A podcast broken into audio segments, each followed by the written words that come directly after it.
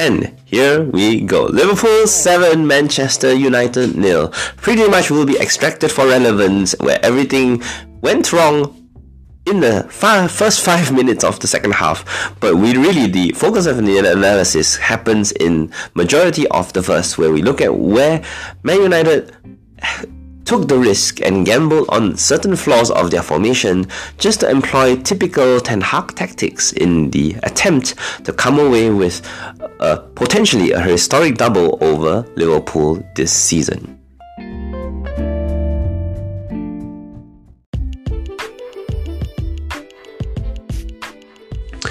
Liverpool 4-3-3. The first question we usually ask ourselves would be the makeup of their front three. The question always involves where would Darwin Núñez play? On the left side, he becomes a genuine playmaker and centrally he is a target man. And in this particular case, Salah and Núñez played as a French duo while Gakpo, usually a number 10, played off the left but not strictly on the left itself. The key tactical advantage here was Gakpo's positioning as he remained unmarked by Man United's midfield nor their back four simply because Darwin Núñez and Salah put themselves in such wide positions that United had to mark them with their fullbacks. Now, Gakpo, all alone between the lines, technically was occasionally marked by Fred, sometimes by Casemiro, sometimes by one of United's two spare centre backs. So the question came down to whether Liverpool would actually find Gakpo in the opening half. So this leads to the second question in nature, Liverpool's midfield. Traditionally, they have Fabinho supplementing Bajcetic and up front to look more energetic and youthful, involving more high pressing, or they could fall back on the experience of Milner as well as Henderson. Klopp mixed a variety of both, where Elliott remained, supplementing Salah and TAA down the right side, but on the left he played Henderson ahead of Fabinho, which meant that Liverpool had this lopsided feel where there was a lot of space on the left for Robertson and Gakpo to fill up, while on the right side, Elliott worked with the usual triumvirate of Salah and Trent Alexander-Arnold. While there was a lot of flirting action happening in the first half on the right side, trying to target Casemiro, eventually the damage was done by Gakpo.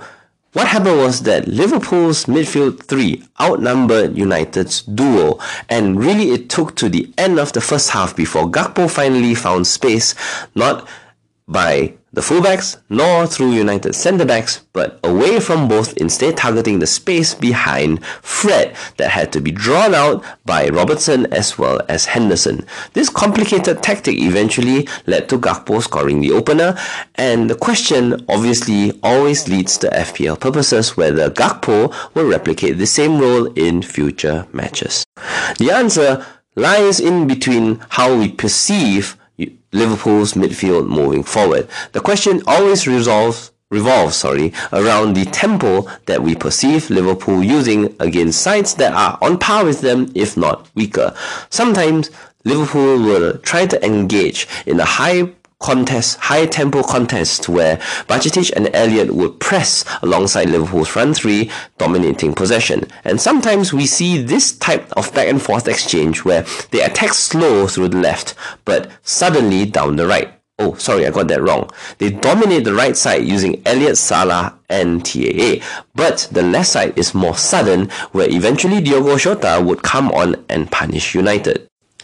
In any case, the Right side triangle, Núñez and Salah, as well as Elliott, all will continue to contribute whether the tempo is fast or controlled.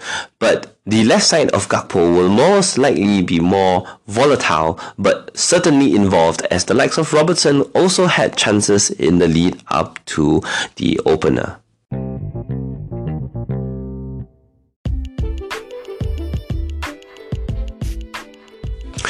Man United, Man United, who have not been tactically outplayed by their opponents since Aston Villa all the way back in November, if not the thrashing by Man City in October. This time employed a midfield duo, yet again, Casemiro with Fred, trying to stifle Liverpool's momentum further back. Trying to take lessons from Crystal Palace, really. They tried to use Marcus Rashford to stretch Liverpool's backline while using Antony as well as Bruno Fernandes to intelligently press TAA as well as punish the space behind Andrew Robertson. Now that being said, it's not exactly the most practical decision to expect Antony to track Robertson for the entirety of the first half. So it was unsurprising that once Antony lost Robertson for the first goal, really we should be giving him credit for just maintaining that tactical discipline for the best part of 45 minutes. Also, we owe to Gakpo's fantastic finishing, and instead, we should put the huge, huge blame, really, have to objectively say blame, on the failure of United's left side to punish Liverpool's right. Many a times, Leicester sides have actually hit balls behind Liverpool's backline in that half space between TAA and his centre back partners. And if it's not Van Dijk, that gap would be even wider. And in this particular case, Marcus Rashford had the best chance around the half hour mark to actually take advantage of this weakness. So the question always comes down to what Bruno Fernandes' role was truly in the left midfield role. The answer was to really attempt to use these individual matchups to outnumber and outplay their opponents by using Bruno Fernandes to try and bait TAA in field so that Luke Shaw could bomb forward. And that was exactly what happened in the 10 minutes between the 20th and the 30th minute mark where United had majority of the ball and you know the result that created Marcus Rashford's best chance was the idea that Bruno Fernandes would drag TAA in field, Shaw would bomb forward behind Mohamed Salah and create United's two most threatening chances in the first half. Now that being said, Ten Hag's always had a penchant for sticking to his tactics, sticking to his principles, and coming up with a more cavalier approach if he were trailing. In this particular case, in fact, United have not trailed for quite a while now. He went gung ho and instead of using his two centre backs to come up against Gakpo, he pressed his entire team forward and instead pushing Bruno Fernandes back to try and match Liverpool's midfield instead of waiting for it to be outnumbered. And he shifted his fullbacks forward in the attempt to just have the ball played at different areas of the pitch.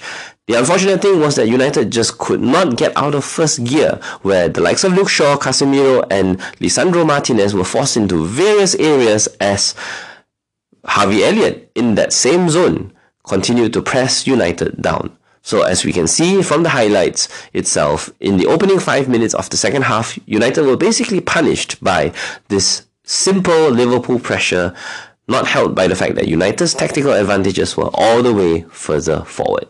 So the real tactical FPL purpose here, really I mean tactical, it lies in our perception of Ten Hag's philosophy. Will he stick to his guns? Will he continue to play Fred and Casemiro in central midfield by and, and risk other teams playing a three-man central midfield, outnumbering them? Or will he continue to keep faith or will he re- instead drag Bruno Fernandes back in order to incorporate a brand new strategy moving forward?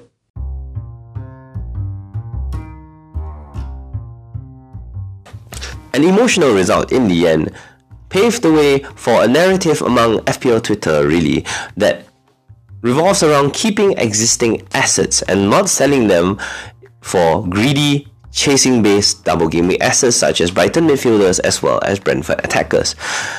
At this stage, Liverpool's results were exaggerated by the fact that United just dropped their heads after being 3 0 down. So the question comes down to whether we can take the 3 0 result as a solid, meaty, reliable Liverpool process that favoured Gakpo. In Man United's case, we know now that Ten Hag's plans are at least deliberate and their fine form finishers will continue to have big chances and so on. So the question always comes down to whether United will be a side that relies on form and finishing or will they thrive from Ten Hag's various tactics moving forward. This is FPL teacher who will quickly round up Brentford Fulham up next.